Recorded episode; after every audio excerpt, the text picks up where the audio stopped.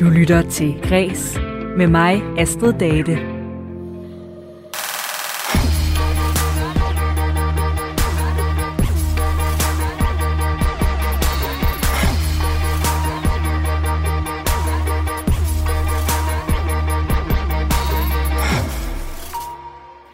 Her fra Radio 4's kontor på Banegårdspladsen i Aarhus, der er det altså svært at undgå de øh, kære studenter, der er begyndt at køre rundt og fejre afslutningen på deres øh, gymnasietid. Det kan både ses og høres ud af vinduet herfra.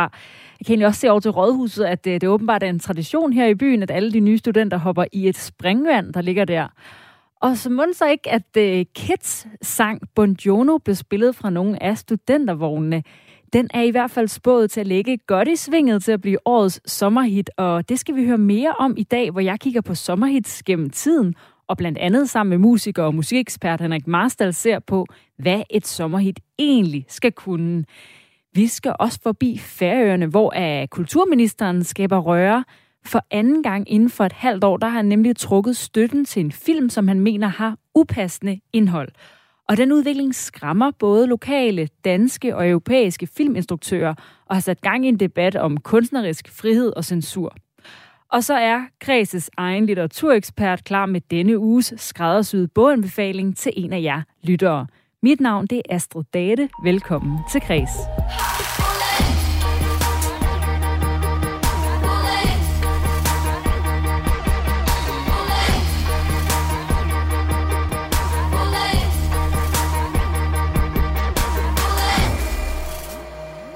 Og øh, jeg kaster mig direkte ud i øh, dagens tema, som er sommerhits, og begynder selvfølgelig med dette års sommerhit, Buongiorno af kunstneren Kit. Vi er blevet sent, ja, yeah. du er blevet træt, ja yeah. Hop bag på cyklen, jeg kan vise, før du skal sove, ja yeah. De har holdt mig hen, derfor er jeg blevet så længe Du mangler mønt på lommen, vi to mangler ingenting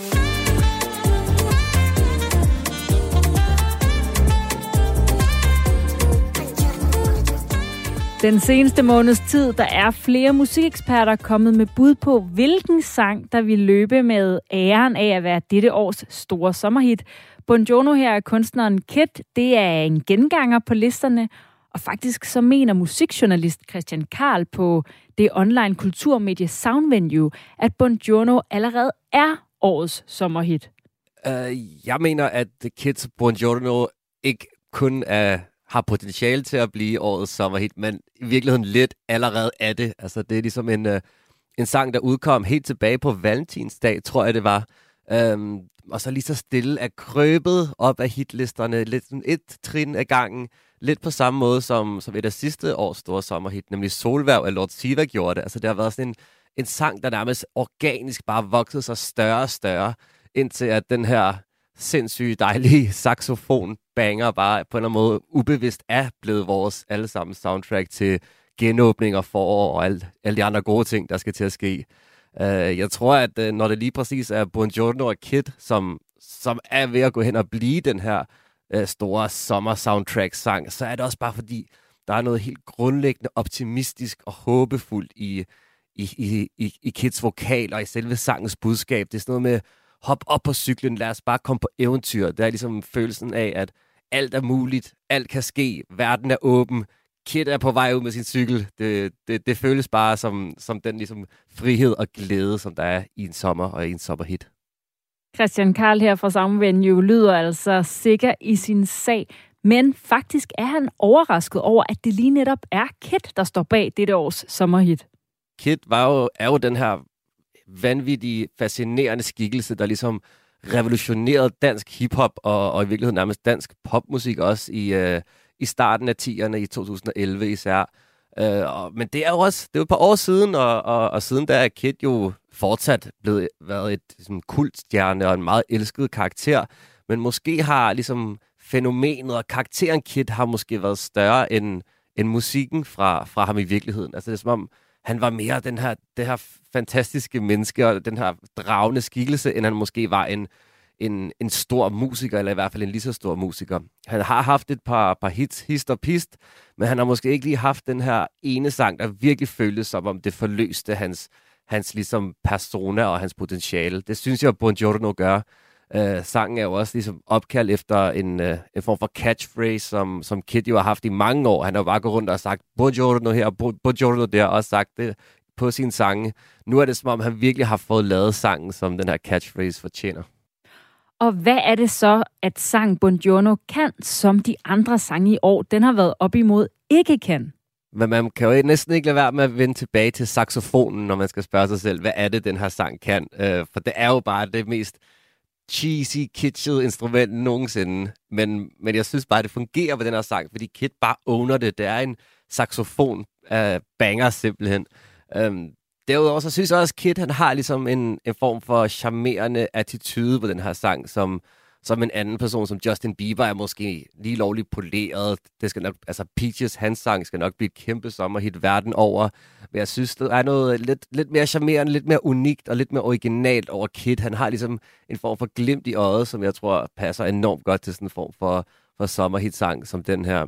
Uh, hvis du tager R her af Artie Artit og og Casey, den har ligesom lidt mere det her sydenlandske stemning næsten, ikke? Uh, som, som måske lyder mere, som om man er på vej på ferie eller andet sted hen, hvor jeg føler, at Kids Buongiorno er, er ligesom, har et eller andet, føles nærmest som, som en sang om den danske sommer. Det er noget med at være op på cyklen og tage afsted, og alt kan ske, og nu ringer ham her, og nu hvad med hende her, herover. Altså, det føles som en sang, hvor alt kan ske, men det føles også som en sang, der passer rigtig godt til den danske sommer. Og lige om lidt, der skal vi høre hele sangen. Men inden, så skal vi også lige høre, hvad vi særligt skal lytte efter. Altså, ud over den her øh, saxofon, der er så karakteristisk. Den har jo den her meget knækkende, unikke vokal, som, som mange måske ikke ville tænke egner sig vildt godt til at synge eller til at være rapper. Men her, der får han bare, han formår at lægge så meget et løfte om en en, en eventyrsfuld dag eller en spændende nat i sin vokal. Altså han lyder virkelig som en, der bare har siddet låst indenfor i overvis af coronakarantæne og bare længes efter at komme ud og opleve eventyr. Og det synes jeg på en måde lægger ord og lægger stemme til, til en følelse, rigtig mange nok har siddet med.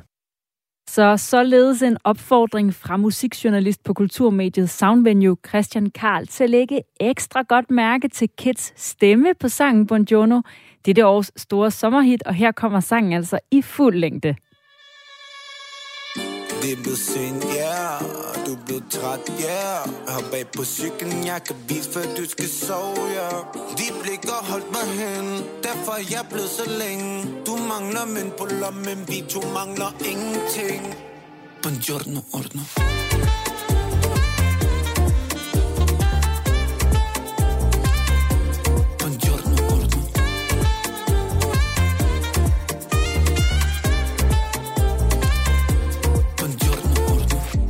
godt, hvad du troede. De tanker i dit hoved. Jeg ved, du ikke er dum. Burde have mere end ord i munden. Brug din nat på at glo. Gæt var der svært at tro. Snup din jakke, lav ind dine Det kunne blive ved os to. En Houdini. Lad dem tro, du er billig. Det du vil udnytte Har jeg altid kunne mærke var rimeligt. Ja, de vil snakke om mig. Jeg er ude og bære det glad blevet sent, ja yeah. Du er blevet træt, ja yeah. Hop bag på cyklen, jeg kan vise, før du skal sove, ja yeah. blik blikker holdt mig hen Derfor er jeg blevet så længe Du mangler mænd på lommen Vi to mangler ingenting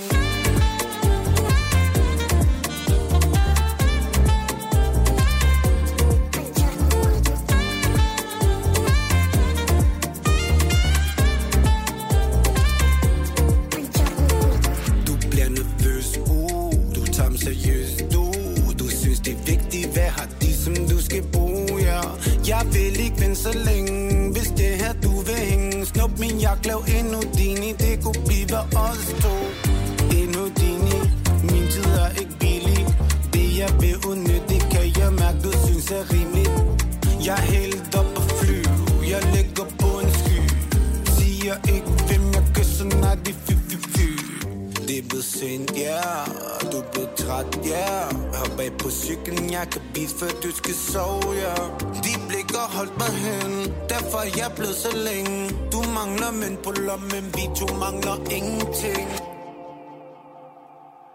Buongiorno, ordno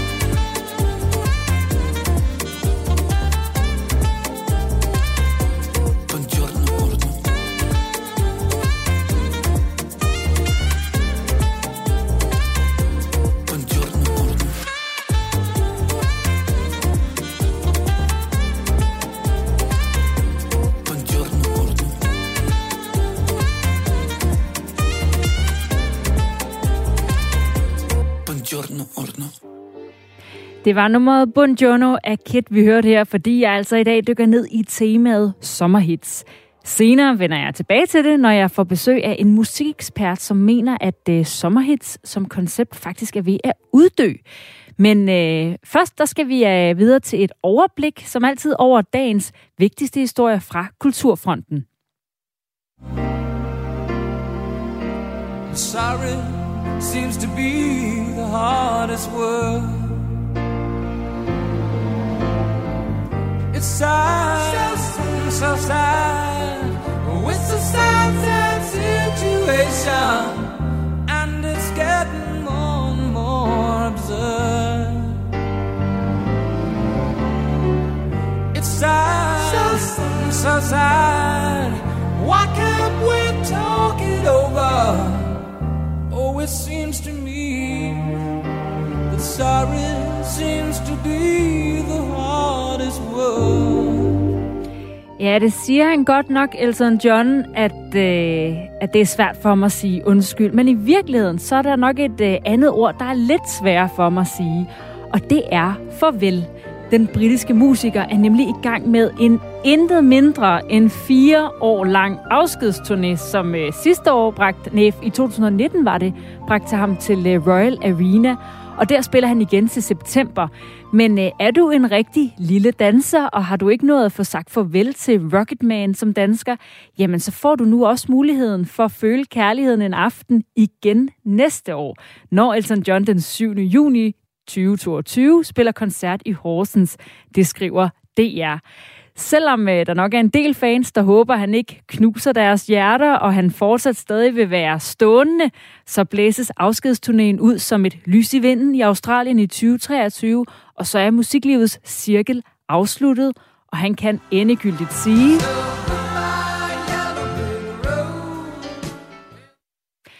Jeg er traumatiseret, jeg er ikke glad, jeg kan ikke sove, jeg er så vred, det er vanvittigt, og jeg er deprimeret. Det var nogle af de øh, sætninger, Britney Spears sent i går aftes dansk tid ytrede i retssagen om at få afsluttet det værgemål, der har defineret hendes liv de sidste 13 år. Det skriver TV2. Det er første gang, at øh, popsangeren Britney Spears selv udtaler sig om værgemålet i den retssag, som hun håber så vil fjerne hendes far som værge. Som værge, der kan faren nemlig bestemme over hendes økonomi og karriere, og det vil den amerikanske superstjerne ikke acceptere. Hun siger, min far og alle, der er involveret i denne formynderordning, inklusiv mit management, burde blive fængslet. Efter retsmødet er sympatierklæringer væltet ind fra alt fra øh, Mariah Carey til øh, ekskæresten Justin Timberlake.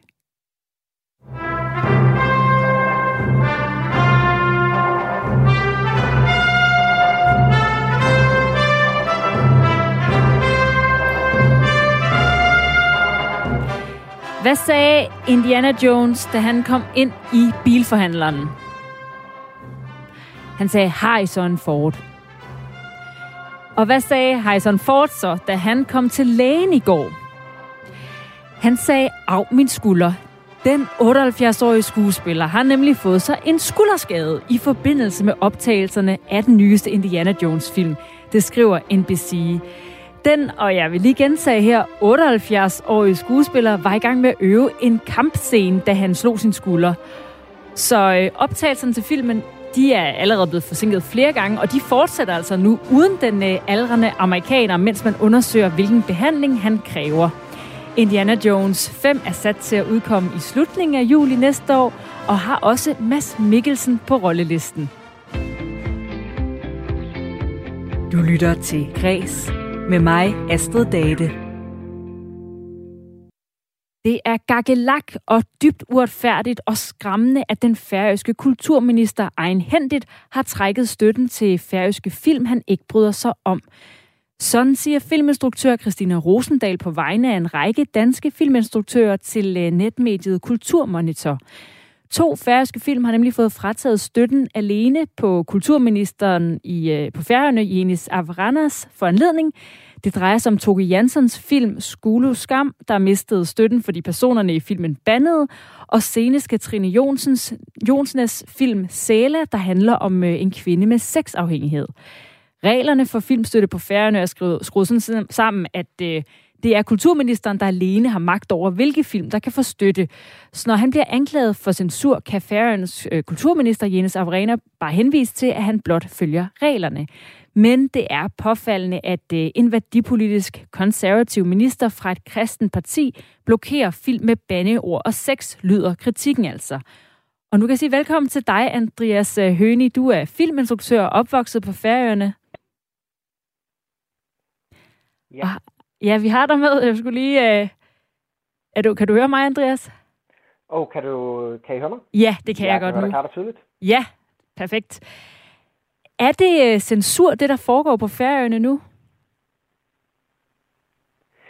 Øhm, Rent juridisk øh, har ministeren ikke øh, forbrudt sig mod øh, lovgivningen, men som lovgivningen er skruet sammen nu, så er det censur.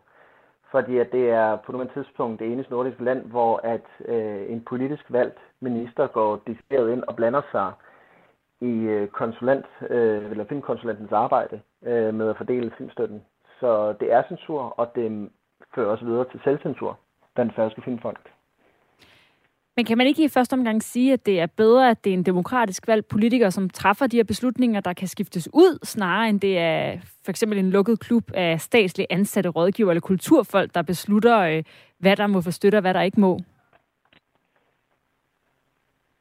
Jo, men de her filmkonsulenter øh, øh, i det færøske støttesystem bliver faktisk øh, skiftet ud hver andet år, øh, hvor der er løbende evalueringer, hvor de står øh, til ansvar både for ministeren, men også af det færøske filminstitut. Øh, problemet med, at det er en politisk øh, valgt øh, minister, der går ind og blander sig i sagen, øh, det gør jo, at så er det ikke længere et spørgsmål om kvalitet, men at det er om decideret personlig smag for en minister. Øhm, og det er i hvert fald første gang nogensinde øh, på færgerne, siden vi fik filmstøtten, at en minister øh, øh, gik ind og blandede sig, og jeg tror også, at og decideret nægtede danske spillefilm støtte, så tror jeg også, der ville opstå et, et ramme. Og oh, du faldt lidt om ud, men uh, du siger, der vil opstå et ramaskrig, uh, hvis det skete noget lignende i Danmark. Ja. Og du nævnte også selvcensur. Altså, hvordan påvirker det uh, færøske filmskaber som dig selv, at uh, kulturministeren groft sagt kan censurere indhold, der ikke huer ham ved at fratage støtten til et øh, filmprojekt? Jamen, det gør, at man bliver sådan pinligt bevidst om, øh, hvad egentlig kravene er øh, for at lave film. Det handler ikke bare om at lave den bedste film, men det handler om også at skulle lave et projekt, der falder i den gældende ministers øh, smag. Så man begynder at stille spørgsmålstegn til, okay, kan jeg tillade mig at lave en film, som, øh, som omhandler om abort på færøerne? Eller kan jeg lave en film, hvor der bliver bandet for meget? Så det er pludselig nogle helt andre parametre, hvor man pludselig øh, begynder, hvis, at man er i hvert fald fare for, at begynde at, at ændre sine egne projekter, for at ikke risikere censuren. Vil det også få indflydelse på dine projekter fremover? Det er i hvert fald skal have tung lige i munden i forhold til de projekter, jeg søger øh, dansk, øh, hvor jeg søger støtte ved det færøske filminstitut og øh, det for Kulturministeriet. Ja. Og er det ja, politikerne, kulturministeren, som øh, I instruktør er bange for at gøre vrede eller utilfredse med, med det, I laver? Jamen, altså, i sidste ende så er det jo en dialog, men når at ministeren har øh, decideret sådan sagt, at han personligt skal stå inden for øh, alle de film, der får støtte af den færøske filmfond, så betyder det jo også det, at man netop bliver bange for, hvad sker der så, hvis man falder uden for den kulturkonservative smag, som der bliver lagt for dagen. Og det medfører bare en større chance for, at der ikke er øh, mangfoldighed øh, i det færøske filmsprog. Og hvor vigtige er de her støttekroner? Kan man så ikke bare sige, Nå, så laver jeg bare min egne film, uden at øh, der er en kulturminister, der skal sige god for dem at give støtte i første omgang? Jo, men øh, problemet er, at det her er den eneste fond, øh, som er decideret til færøsk fiktion. Øh, så kan man jo man kunne lege med tanken om at, at søge støtte ude i, i landet videre, men når det handler om det stedet især øh, udvikling og støtte til at skrive manuskripter, så er det her den eneste fond, der er til færøsk fiktion. Jeg tror, at det Danske Filminstitut har på nuværende tidspunkt en pulje til, øh, til dokumentar øh, på færøsk, men som situationen er nu, så har den færøske kulturminister øh, monopol på produktion af færøsk øh, fiktion. Dansk Filminstitut, de er også bekymrede over den her udvikling. Øh, Claus Ladegaard, han siger til øh, Kulturmonitor, at det er svært at se, hvordan vi skal samarbejde med det færøske filminstitut på den her baggrund. Og Andreas Hønig, hvilke konsekvenser vil det have for mm. færøske filmskaber, hvis Dansk Filminstitut dropper et uh, samarbejde med det færøske? Jamen, det, det forhindrer øh, øh, færøsk films øh, vej ud i, øh, i den store filmverden. Øhm, øh, fordi på Færøerne har stadigvæk en ret øh, ung filmkultur, hvor vi stadig er ved at finde fodfæste. Øh, jeg tror, at, øh, og det betyder så også det, at hvis det er, at vi får svært ved at finde internationale samarbejdspartnere, så har vi også svært ved at komme øh, til. Vi får også sværere ved at få vores film ud på festivaler. Og det gør jo, at vi øh, sprog i levende, øh, sprog og kultur i levende billeder, hvilket jeg synes være ufattelig synd.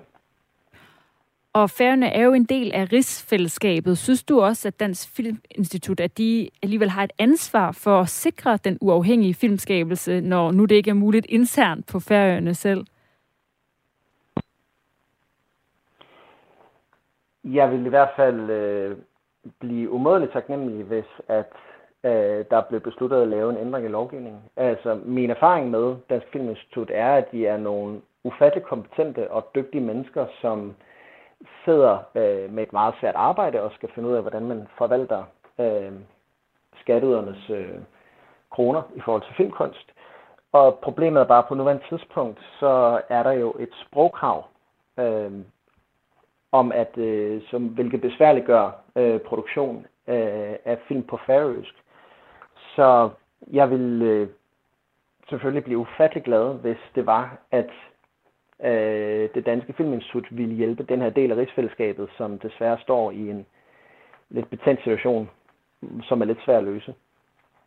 Og der, det er jo to film, der har fået trukket støtten øh, på færøerne inden for det sidste halve år. Hvis du kigger frem, hvor, hvor tror du så, at øh, færøsk filmskabelse bevæger sig hen, som det er lige nu? Jamen, hvis der er en ting, jeg altid har været dybt fascineret af med færøsk film, det er, at den er lavet ud af en meget bred politisk palette. Så vi har både højorienterede filmskaber og venstreorienterede filmskaber og altså apolitiske. Jeg er bare bange for nu, at man begynder at fra politisk side at stemple, hvad øh, for noget filmkunst er acceptabelt. Og fordi at kulturen er så lille, så er jeg bare bange for, at folk begynder at blive nervøse i forhold til, øh, at de netop begynder at, at ændre i deres sprog og i deres tilgang til filmene, for at kunne få fat på de penge, som virkelig er øh, livsnødvendige for at få øh, fortalt de færøske historier. Så jeg er dybt bekymret. Og hvad er dit indtryk, at øh, færøerne generelt selv siger til det? En ting er, øh, hvad man som filmskaber øh, bliver, øh, hvad konsekvenserne er for jer i forhold til at have en kunstnerisk frihed og lave et, øh, et øh, bred palette af film med mange øh, vinkler og holdninger frit. Hvad tænker du, at, eller hvad er dit indtryk af, at færgerne mener om, om den her øh, form for øh, styring med, hvad der er i, øh, i de færøske film? Jamen altså, mit indtryk er, at, at færinge som helhed er øh, generelt ret farvet over det her.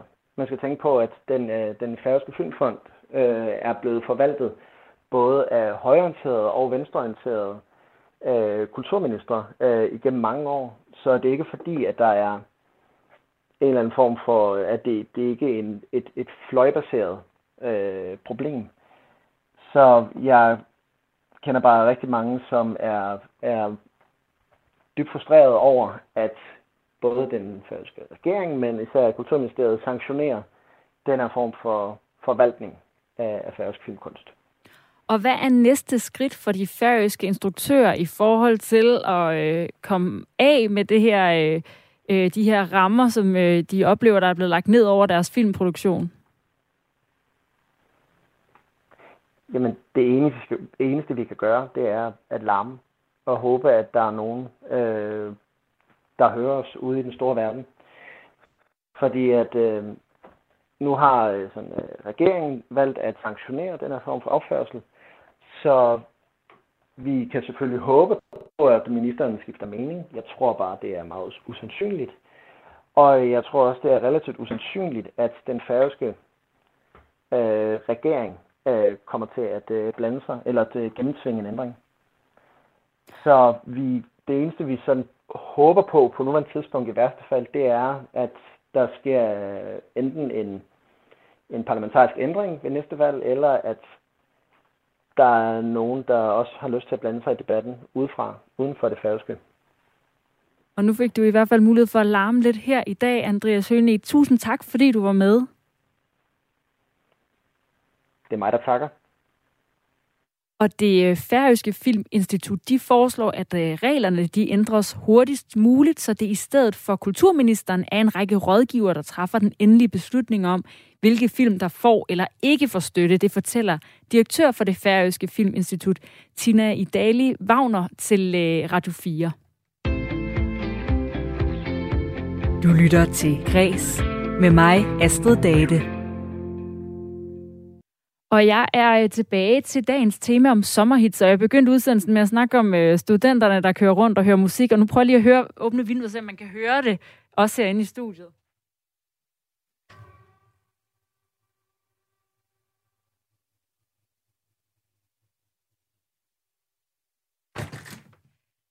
Der er i hvert fald skruet godt op for øh, studentervognens højtaler, og måske er det denne her sang, de også spiller indimellem ikke har holdt mig hen, derfor er jeg blevet så længe. Du mangler min på lommen, vi to mangler ingenting.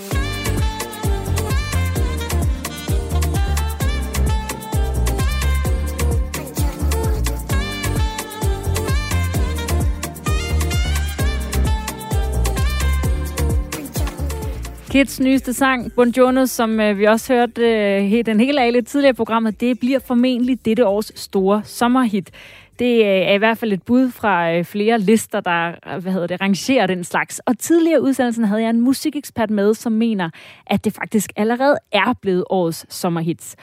Og det er jo det tema, jeg ser nærmere på i dag, og det gør jeg nu sammen med dig, Henrik Marstal, musiker og underviser på Rytmisk Musikkonservatorium i København. Velkommen til Kreds. Tak for det. Er Kids Buongiorno noget for dig? Øh, ja, jeg synes, det fungerer fint som et sommerhit, altså, øh, og har mange af de karakteristika, som man vil sige, sommerhit har, at det er en lille smule, øh, hvad skal vi sige, det er et nummer, der ikke tager sig selv alt for alvorligt. Det er måske en lille smule fjollet i sin titel. Øh, det har nogle øh, øh, rytmer, som gør, at man får lyst til at bevæge sig, når man hører det. Øh, og det er i hvert fald nogle af de, de karakteristika, vi kan se ved sommerhits, at det generelt det, generelt det der gør, at sangen bliver sommerhits. Det er sådan nogle, nogle ting som det. Ja, det, det der, det, det lyder da i hvert fald som Buongiorno af Kid. Hvordan ja. vil du sådan, ja, hvordan karakteriserer man sådan helt generelt et sommerhit? Jamen altså for det første er, er et sommerhit jo en sang, der udkommer i sommerperioden, eller lige op til sommerperioden, og dermed er aktuel øh, som udgivelse, mens det er sommer. Øhm, men for det andet, så er det vel sange, som via deres atmosfære, eller deres tekst, eller musikalske elementer, på en eller anden måde formår at matche de gældende forestillinger, vi alle sammen har om, hvad sommer kan og bør associeres med det der med, at man har fri, og solen skinner, og at man går på stranden, man går til havefester, man bliver solbrændt. Og alt det der med, måske især at hverdagslivet føles sådan dejligt langt væk, det tror jeg er noget af det sommerhit, de er med til at understøtte. Kan man også sige noget om, øh, det er jo også lidt stemning og følelsen, kan man godt sige noget om, altså hvordan de sådan er bygget op sangene? Har de sådan en, øh, en bestemt form, de passer ind i? Øhm, jeg tror, at altså, sommerhits er karakteriseret ved at være ret øh, øh, øh, lette at gå til. Altså, at de, er, de kræver ikke så meget forforståelser at lytte til dem. Det kræver ikke, at man skal være opmærksom på en krævende tekst eller en form i musikken, hvor man bliver udfordret lidt som lytter. Det er sange, der har en øh, særlig lethed over sig, og, øh, og det er også det, jeg mener med, at de ikke skal tages alt for seriøst. Altså, at det er sange, der på en eller anden måde flyder afsted, der glider ned, ligesom en, øh, en god drink vil gøre det på en strand på en bar en sommer. Og øh, vi har fundet en øh, liste over sommerhits frem her i Kreds. Øh, det er fra den amerikanske Billboard-liste, der har øh, opstillet helt tilbage fra 1970, hvad det mm. er for et, øh, hvad der har været et sommerhit de forskellige år. Og et eksempel øh, i forhold til det med, at det er nogle enkelte sange, der er et øh, eksempel her fra 2001 af den amerikanske rockgruppe Weezer med øh, Island in the Sun. Mm.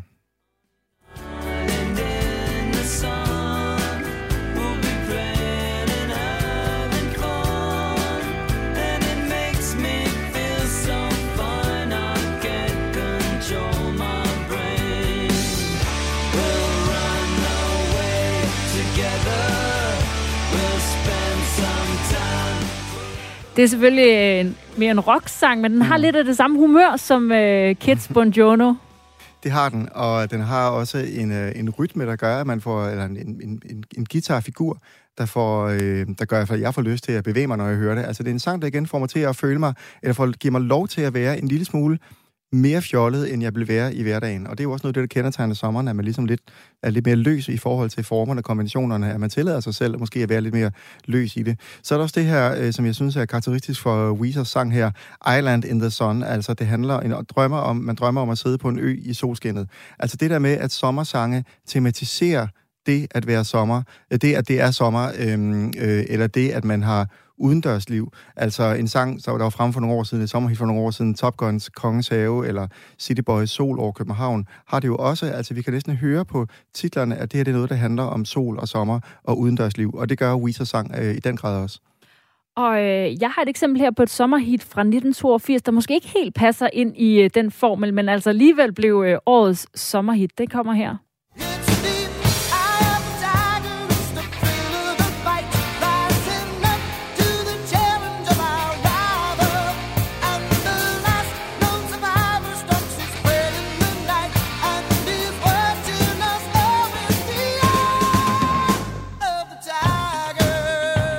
Ja, Eye of the Tiger er Survivor. Hvordan, øh, hvordan kan man så alligevel høre, at det er et sommerhit? Jamen, det kan man måske heller ikke. Øh, jeg tror, at grunden til, at det er blevet sommerhit, er, at det, den sang har i det hele taget været så stort et hit, at den øh, er blevet ved med at være en del af den vestlige verdens kollektive bevidsthed. Øh, men når man skal finde plads til at høre sådan en sang, så er det typisk om sommeren, det sker, fordi at øh, øh, de, de, de mere hitlistbordet eller flow-radiobordet måde at høre sange på, i hvert fald i radiosenderfladerne, at øh, det, de får ikke lov at diktere så meget, hvad der skal ske. Altså, der er mere plads til om sommeren, at man kan sætte de gode gamle sange på. Og sommeren er jo også en tid, hvor øh, mange bliver nostalgiske og tænker tilbage på deres barndomsferier og badestrande, og jeg ved ikke hvad. Og det kan måske også gøre, at man får lidt mere lyst til at blive nostalgisk, når man skal høre musik. Og så er en sang fra 1982, som mange mennesker vil have kendt hele deres liv. Øh, den tilbyder sig som en sang, man har lyst til at høre. Det tror jeg er en af forklaringerne på det. Så der er også noget med, at øh, sangene går lidt igen, og nostalgien i dem. Ja, der er noget, der er noget, ligesom, der er noget meget trygt over julehits, man kan høre år efter år efter år, så er der også noget trygt øh, over sommerhits, og helt klart med et nostalgisk øh, undertone. En anden sang, jeg faldt over på listen over sommerhits øh, øh, for de sidste 50 år, det er øh, Waterfalls af R&B-gruppen TLC, som var årets sommerhits tilbage i 1995.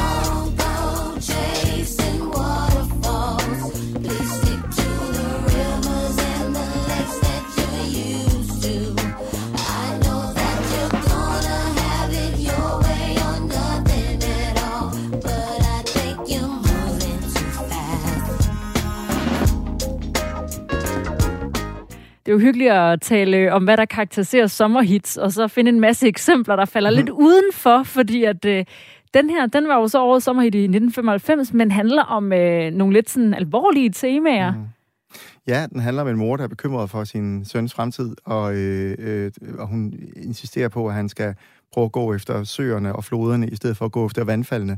Øhm, fordi det er altså en lidt mere stabil måde, og måske også lidt mere kedelig, men lidt mere stabil måde at leve sit liv på. Den her sang blev øh, et sommerhit, øh, tror jeg, fordi at den er så utrolig cool, rent musikalsk. Og igen er det en sang, der gør, at man får lyst til at bevæge sig, man får lyst til at faktisk at synge med. Og så kan man sige, at det er en lidt mere sørgelig tekst, eller en lidt mere problematisk, eller en tekst, der, der beskriver nogle problemer. Men øh, vi kan jo heller ikke vide, hvor meget lytter generelt lytter til tekster. Altså ikke engang i den engelsksprogede verden kan vi være sikre på, at øh, det er ligefrem af teksten, man først og fremmest øh, øh, har præsent, når man, øh, når man hører sangen. Jeg tror, mange lytter øh, i stedet for mere giver sig hen til sangen, og så altså bare går med i det her øh, meget lækre groove, som sangen har, og det er det, der gør, at det er blevet sommerhit. Det kender jeg godt, det der med, at man først senere begynder at tænke ja. over, hvad bliver der egentlig sagt og finde ud af, gud, den handler om egentlig om noget ret sådan øh, dybfølt. Ja. Det sidste hit, jeg lige vil tage med fra den her liste i den her omgang, det er måske, du i højere grad også vil identificere som et sommerhit. Det er i øh, 2012, hvor den kanadiske Carly Rae Jepsen i sommeren vandt frem med nummeret Call Me Maybe, som jeg også selv kan huske blev spillet i, jeg tror, alle camps på Roskilde det år.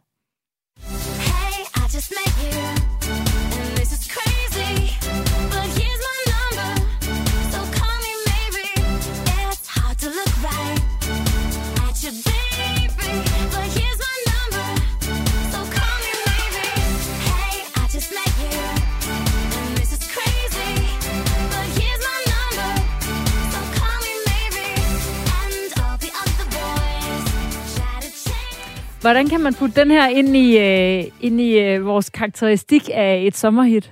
Altså, hvis vi alligevel tror på, at man rent faktisk lytter til teksterne, når man hører øh, sommerhits, eller hører sange, så øh, kan man sige, at den her sang har jo noget frigørende over sig. Altså, det, det er en sang, der handler om, at man måske har mødt en, man skal have en sommerfløjt med, eller en sommerforelskelse sammen med. Øh, der er måske en person her, man har lyst til, øh, der er en person her, man har lyst til at give sit nummer. Ring måske til mig, hvis du får lyst en dag, og så kan vi se, hvad, om vi kan finde ud af noget sammen. Altså, det er der noget frigørende, frigørende over, som jeg tror øh, øh, er koblet til følelsen af at have sommerferie og gå rundt og ligesom føle, at hverdagen er afkoblet, og man bare øh, lever livet i solskinnet.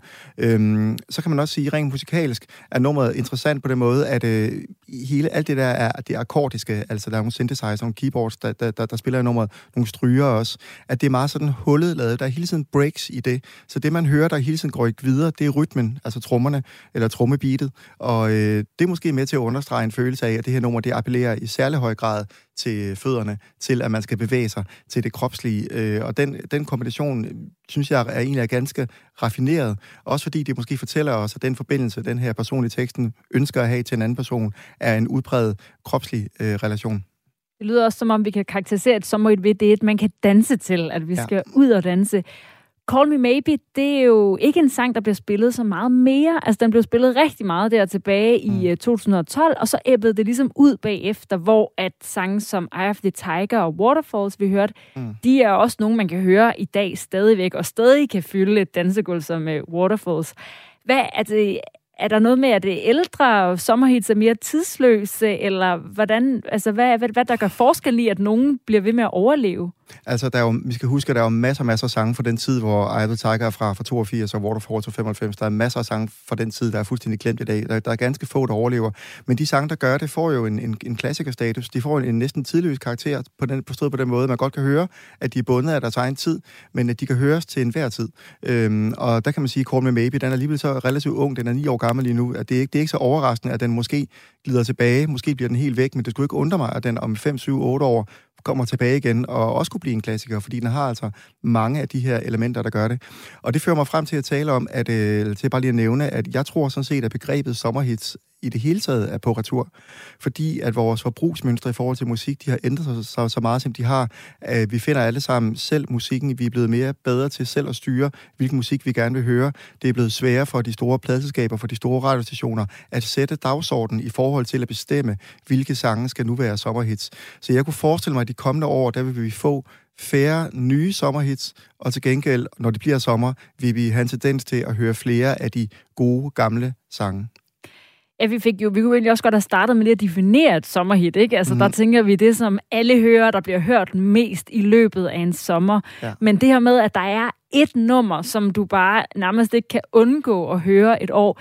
Det koncept, det mener du faktisk nærmest er ved at uddø nu? Ja, jeg tror, det bliver sjældnere, simpelthen fordi det er sværere at, øh, at, simpelthen øh, at for nogen at sætte den dagsorden. Der er simpelthen for mange forskellige øh, aktører, der er mange, for mange forskellige øh, andre numre, der er konkurrence med det der. Så det der med, at et, et, en tid eller en sommer bliver defineret af et eller ganske få numre, jeg tror øh, for det første kun, det vil være inden for et bestemt segment, det sker, og jeg tror for det andet, at øh, det vi alligevel har til fælles, øh, os alle sammen, eller os, der hører, til, hører popmusik i hvert fald, det vil være de ældre sange. Og der tror jeg altså, at, at ældre sange, som for eksempel Call Me Maybe, vil have en langt større chance for at blive øh, fremtidens sommerhits, som dukker op år efter år efter år, men hver gang med et år mere på banen, kan man sige.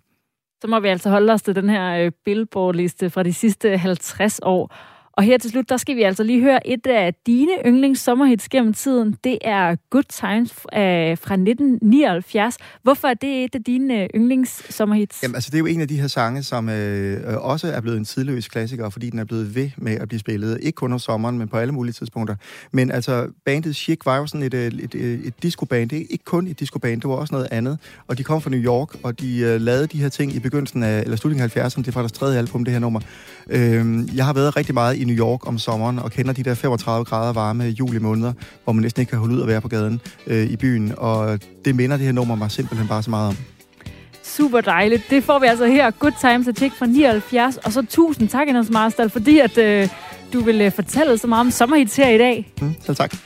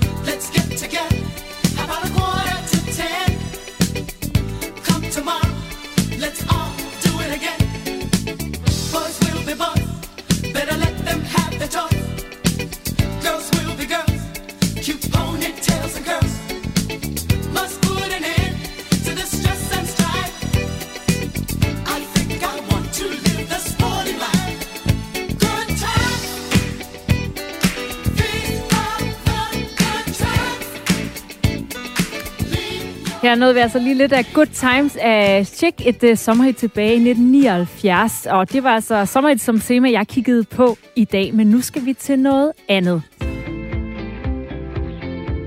Du lytter til Græs med mig, Astrid Date. Der blev jo uh, slugt rigtig mange bøger her under coronanedlukningen. Det er der flere undersøgelser, som har vist, så øh, her der har du lyden af vores øh, ugenlige bogbrevkasse, vi har lavet i øh, forbindelse med corona. Danskernes læselyst er nemlig i top for tiden, så her i Kreds starter altså den her bogbrevkasse, hvor du kan få skræddersyet en anbefaling til en bog, du kan læse. Og jeg har nu fået besøg i studiet af Karoline Kjær Hansen. Velkommen til. Tak. Du er vores litteraturekspert her på redaktionen, og også vært på Radio 4's litteraturprogram Mellem Linjerne. Og øh, der er en lytter, som har skrevet ind til dig. Det er Lene. Hvad har hun øh, skrevet? Hun har skrevet sådan her. Jeg er en kvinde i slutningen af 30'erne. Litteratur har altid fyldt meget i mit liv, og jeg har været forbi stort set alle genrer. Senest har jeg læst en del i forbindelse med mit arbejde, og det har måske betydet, at jeg er gået lidt kold i lystlæsninger og mangler ny inspiration. Temaet eller genren er ikke så vigtig for mig. Til gengæld skal det være godt skrevet, og gerne sådan, at man på sætningsniveau begejstres og vender tilbage for at læse en særlig velskrevet linje. Senest har jeg været glad for at læse Fine Gråbøls Unge Enheden, Nivea Corneliusens Blomsterdalen og Elena Ferrantes Voksnes Løgnagtige Liv. Jeg er gift og har tre børn, så tid til læsning finder jeg i hverdagen små huller og om aftenen, når der er ro i huset. At læse er et åndehul og noget, som jeg kobler af med. Jeg tror på, at det at læse bøger giver os adgang til andre verdener, som vi ikke kender, og at vi får indsigt i, hvordan andre lever og tænker anderledes end os selv. Læsning skaber empati og forståelse, og i litteraturen og kunsten glemmer man sig selv for en stund. Det tror jeg rent udsagt er pisse sundt, og det kunne redde os for mange psykologregninger helt generelt. Jeg læser derfor ikke for at spejle mig selv og mit eget liv på siderne, så jeg er interesseret i at få en litteraturanbefaling, der handler om en træt mor. Jeg er ikke interesseret i at få en litteraturanbefaling, der handler om en træt mor i 30'erne, der bruger dagene på at køre børnene til sport og aftenerne på at smøre madpakker. Blinke smiley. Langt fra vil jeg hellere overraskes med nye perspektiver på livet, som jeg ikke finder i min ellers skønne omgangskreds. Med, med venlig hilsen, Lene. Det var noget en spørg fra ja. Lene. Hvad, øh, hvad trækker du sådan ud af den besked? Jamen, jeg synes jo for det første, det er helt vildt interessant, at hun øh, nævner det her med, at hun ikke læser bøger for at spejle sig. Det er jo ellers noget af det øh, greb, jeg bruger, når jeg vælger øh, bøger ud, at jeg tror på, ved at man kan spejle sig, så øh, får man lige sådan skuldrene 5 cm længere ned, fordi man finder ud af, at de problemer, der ellers føles som om, de tårner sig op over skuldrene, de faktisk øh, er almindelige menneskelige, og ikke noget, som man, man står alene med. Så dels, at hun ikke vil spejle sig i en fortælling. Øh, og her skal jeg også indskyde, at selv sagt er det også naturligt at, øhm, at have lyst til at, at komme ind i andre verdener end dem, man selv står i, hvis man synes, at øh, der kan være nogle uoverskuelige udfordringer. Men når det er sagt, så kan der jo være elementer af de enkelte karakterer, man så spejler sig i øh, karaktertræk, og så ikke sådan selve øh, problematikken eller handlingen, som plottet det er spundet op omkring. Og derudover så hæfter jeg mig ved, at hun øh, går meget op i sproget, og gerne sådan vil nørde det helt ned på øh, sætningsniveau, så jeg har også forsøgt at finde en bog, der giver mulighed for det. Og hun lyder jo som en øh, meget erfaren læser. Hun nævner også nogle bøger, hun har læst, som alle sammen er meget nye. Så hvordan har du, øh, hvordan har du fundet en bog til hende? Jamen, jeg har fundet øh, en øh, roman af den franske forfatter Delphine de Vigan, som øh, udkom i 2011. Den udkom så på dansk i 2015, og den hedder Alt må vige for natten. Delfine de Vigan, hun øh, er en fransk, øh, en af fransk litteraturs store stjerner. Hun er oversat til 21 sprog og har ligget på bestsellerlisten i Frankrig i mere end et år med en halv million solgte eksemplarer af den her Alt må vige fra natten. Og derudover så har hun også øh, modtaget et øh, hav af priser. Så en øh, lidt ældre, eller jeg ved ikke, om man kan sige ældre. Den er i hvert fald ikke udkommet i år, kan man sige, men den er stadig inden for sådan nyere litteratur. Og hvad handler den om? Jamen, den handler om øh, Delfine de Vigans egen mor. Altså, hun skriver faktisk øh, selvbiografisk eller autofiktivt i det her tilfælde. Øh, hun forsøger at forstå sin egen øh, afdøde mor, som begik selvmord, og det gør hun gennem en, øh, en skildring. Man kan sige, det er ligesom en form for et dannelsesroman over morens liv fra barn til voksen. Hun dykker simpelthen ned i morens liv for at forstå, hvad er det, altså hun prøver at forstå, hvad var det, der ligesom ledte op til den her øh, meget tragiske begivenhed for hende. Øhm, derudover så kan man også sige, at romanen sådan mere bredt øh, beskriver en fransk families glæder og tragedier helt fra 1940'erne, hvor moren blev født i, og så frem til morens selvmord i, øh, i 2008. Så man, man får også den her sådan fran, det franske indblik, altså i øh, en skildring af det franske samfund, som man måske ikke får alle andre steder. Der kan man sige, Nivia Corneliusens roman, som øh, Lene fremhæver, øh, er skrevet øh, af en grønlandsk forfatter og omhandler også det grønlandske samfund. Så måske det her med at flygte ind i andre nationaliteter og nationaliteters historie kan være en mulighed for hende. Der er lidt udsyn også her oven på en lang coronanedlukning, hvor vi ikke rigtig har kunne rejse ud og opleve noget af det selv. Ja, men den er så også skrevet virkelig, virkelig godt, synes jeg. Og det er virkelig også en af årsagerne til, at jeg har valgt at, øh, at, at vælge den her bog øh, til Lene. Jeg har faktisk lige fundet et par eksempler. Øhm, det allerførste, den allerførste passage, jeg vil læse højt, det er fra den allerførste side. Det er, når man åbner romanen, der begynder sådan her. Min mor var blå, en blegblå og askefarvet nuance. Hænderne underligt mørkere end ansigtet, da jeg fandt hende hjemme hos sig selv den januar morgen hænderne som plettet af blæk ved fingerledene. Og det synes jeg bare er sådan virkelig billedligt, det her med, hvordan det er som om, der er blæk under huden. Altså, det fremkalder meget tydeligt et billede for i hvert fald mine øjne. Et andet eksempel er, øhm, det er så lidt længere inde i romanen. Døden som en mulighed, eller snarere bevidstheden om døden, kunne komme når som helst. Den blev en del af Lucilles liv sommeren 1954, dagen før hun fyldte 8. Fra den dag blev tanken om døden en del af hendes person, en brist, eller snarere et uudsletteligt spor på samme måde som det runde ur, hun senere i kraftig streg fik tatoveret om håndledet. Igen, så er det bare meget konkret, altså det her abstrakte øh, det abstrakte, hun beskriver som bevidstheden om døden, bliver noget meget konkret, som noget tatoveret øh, på kroppen, og dermed også i mit tilfælde styrker ligesom hensigten med den her passage. Altså at, at den her bevidsthed om død, og i virkeligheden jo sorg, følger med hver dag, er med som nærmest en form for tatovering eller et ar. Og det her eksempel, du læser op, det kommer også øh, ind på bogens tema, som jo også er sorg, og sorglitteratur er også lidt en genre for sig selv. Hvad er det, der sådan kan, man kan sige karakteriserer den? Det er ofte karakteriseret ved, at det sådan nærmest tager form, altså litteraturen tager form, sådan som sorgen er, at det bliver sådan skildret i brudstykker. Altså når man er et menneske i sorg, så er det svært at få noget til at hænge sammen. Og litteraturen øh, får også det udtryk, når man ser nærmere på, øh, på litteratur, øh, sovlitteratur.